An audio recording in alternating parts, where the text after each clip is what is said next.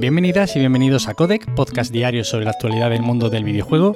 Yo soy Nacho Cerrato y la idea aquí es comentar brevemente lo que se cuece a diario en la industria del videojuego en capítulos muy cortitos. Así que si quieres estar al tanto y tienes poco tiempo, te invito a que te quedes por aquí. Y hoy tenemos que empezar hablando sin ninguna duda de la que probablemente sea la noticia más importante de este año 2022, y eso que lo acabamos de empezar. Y es que, como todos sabréis ya, o casi todos, Microsoft compra Activision Blizzard por 68 mil millones de dólares. Honestamente, se me escapan las implicaciones de esta adquisición. Es una operación tan exageradamente mastodóntica y con las miras tan puestas en el futuro que hasta que no lleguemos ahí, y hablo de un largo plazo real, no saldremos de dudas sobre cómo influirá esto en la industria. Son unas cifras que me marean, son unas cifras que hacen muy difícil analizar de algún modo qué significa esto, porque al final hay aquí muchas franquicias, bases de usuarios gigantescas, una compañía con una gravísima crisis de reputación y todo mezclado. Bueno, esto es una locura. Voy a intentar ir poquito a poquito y a ver si de alguna forma vamos desgranando al menos lo que significa actualmente esta operación. En primer lugar, esta operación todavía no está completa y se ejecutará a lo largo del próximo año fiscal, el cual empieza en junio de 2022 y se alargará hasta 2023. Aunque entendemos que esta compra es un hecho, porque obviamente no se lanza una noticia así si no se está seguro, decir que es probable que esta operación acabe finalizando más bien acercándonos a junio de 2023. Cuando esta operación se ejecute, Microsoft pasará a ser la tercera empresa del mundo en facturación por videojuegos. Los títulos relativos a esta compra llegarán al Game Pass, evidentemente. Lo que no sabremos hasta llegado el momento serán los planes de exclusividad que aplicarán a cada franquicia. Y me explico, por ejemplo, observando la imagen que han compartido con Overwatch, Diablo, Call of Duty, World of Warcraft, Candy Crush y StarCraft. Tenemos aquí una gama de franquicias, no están todas, en esta imagen promocional. Tienen IPs tan importantes aparte de estas como Tony Hawk, Spiro, Crash Bandicoot, Hearthstone, Guitar Hero. El tema aquí está en cómo se va a entender cada título. Es decir, cuando Microsoft compró Minecraft, en ningún momento se les pasa por la cabeza hacer exclusivo ese título para consolas Xbox.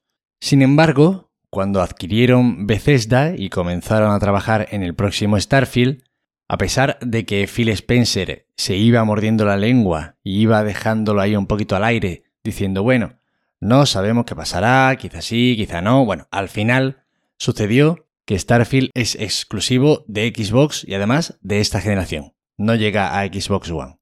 Es decir, aquí yo creo que lo que hay que pensar es cómo va a haber Microsoft cada una de estas franquicias. Si más parecido, por ejemplo, a ese Minecraft o más parecido a un Starfield. Y señalo específicamente a Call of Duty, que es un juego que factura una auténtica barbaridad y que por mucho que quizá ahora pueda parecernos que está pasado de moda y que ya forma parte de otra época, cada mes vende una auténtica barbaridad. Entonces, ¿qué hará Microsoft, por ejemplo, con los Call of Duty?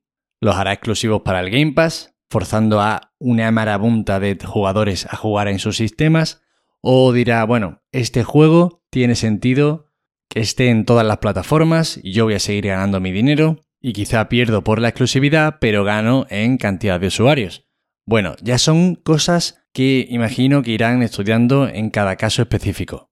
Pero la realidad es que no se sabe nada de todo esto. Evidentemente estamos hablando aquí de cantidades que no pueden asumir muchos actores de esta industria, es una cantidad tan absurda que a mí me recuerda más bien a operaciones entre bancas y cosas así, o sea, es una cosa que se nos escapa. Y lo último que me gustaría comentar es en qué posición deja todo esto a la figura de Bobby Kotick y las investigaciones que están realizándose en Activision Blizzard. Porque creo que esta es la parte más dramática de toda la operación. Y es que si bien hace unos meses parecía que la industria se estaba uniendo para arrinconar y castigar los vomitivos comportamientos que se han producido en esta empresa, personificados en Bobby Kotick, el cual conocía y bien muchas de las barbaridades que ocurrían en su compañía, y entre ellos Phil Spencer dijo muy claramente que reevaluaría su relación con Microsoft, pues evidentemente lo que no nos imaginábamos aquí es que reevaluarla significaría en cierto sentido, aliarse con ellos y, de nuevo, en cierto sentido, recompensar a Bobby Kotick con un montante de 380 millones tras la compra, porque es lo que se lleva este señor de primeras, gracias al paquete de acciones que tiene, y yo no puedo dejar de ver esto como una recompensa a Bobby Kotick, cosa que me entristece y me amarga muchísimo. Y bueno, sobre qué sucederá con Bobby Kotick, por ahora va a seguir dirigiendo la compañía exactamente igual que antes. Se supone que cuando se cierre la operación es probable, es muy probable que este señor salga. Lo que sucede es que, además de esos 380 millones de dólares que se embolsaría por la compra, si lo despiden o lo sustituyen en su puesto, tendrían además que pagarle otros 293 millones más. Aquí hay un montonazo de implicaciones, hay datos que se nos escapan sobre la compra, pero lo que está claro es que hay un ganador absoluto y es Bobby Kotick. Entiendo ahora que desde Microsoft intentarán limpiar la compañía poco a poco. Por ahora van a mantener a este señor en su puesto.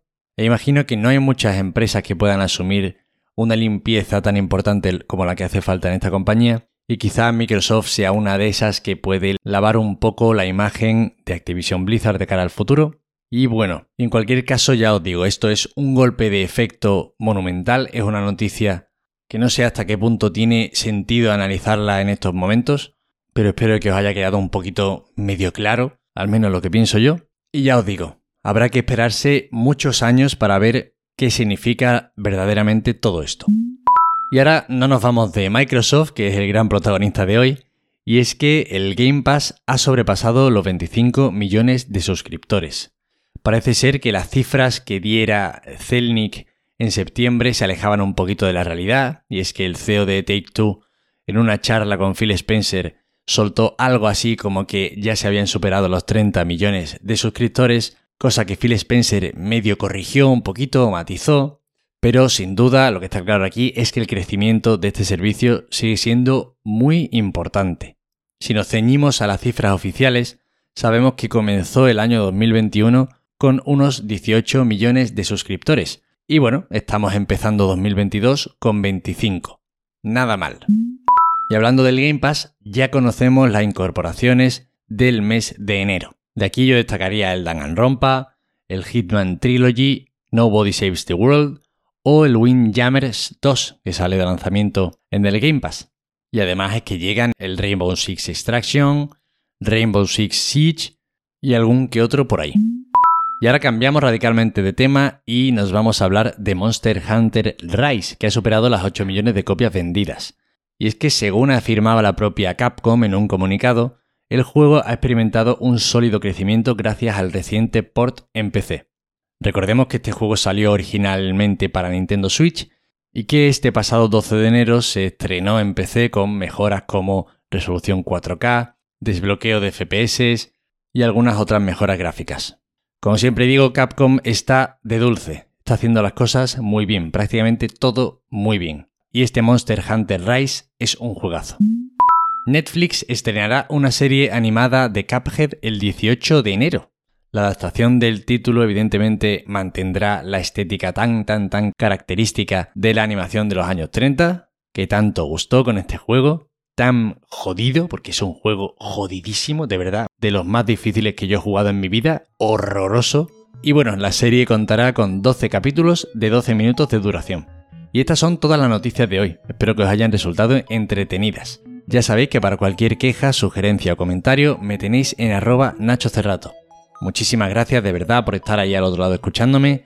Gracias por dedicarme unos minutitos de vuestro tiempo significa mucho para mí. Muchísimas, muchísimas gracias y nos vemos mañana como siempre. Hasta luego.